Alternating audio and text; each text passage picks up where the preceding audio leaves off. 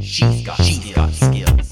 So here is some interesting news to help solidify uh, Alexa, Lexi, in the uh, in the consumer market, particularly when there's the big war going on between Lexi and Google Assistant.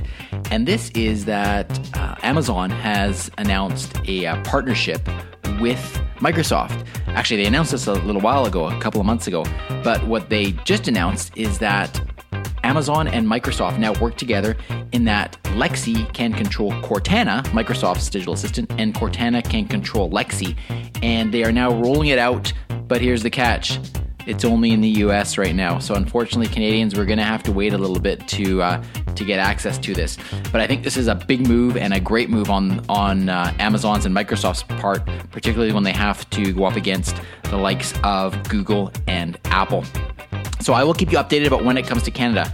But speaking of our friends in the United States, I want to give a shout out to Emily Binder, who uh, is the brains behind Beetle Moment Marketing, uh, and she provides marketing services.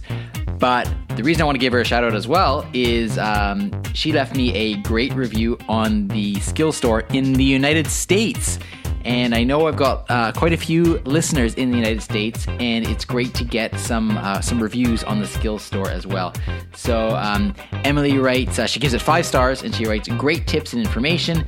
Terry puts a great deal of thought and effort into his content. His enthusiasm about voice tech is clear, really helpful, and high quality content. So Emily, hey, thank you so, so much. Uh, it's great to have uh, some friends in the United States. And um, if you are in the United States, then uh, please, and you feel inclined, um, I'd love it if you would leave a review, an honest review uh, of the Flash Briefing. So with that, Emily, thank you very much. You are lucky. You can try out the uh, Microsoft and Cortana integration, and hopefully we will get it here in Canada soon. I will talk to you all again tomorrow.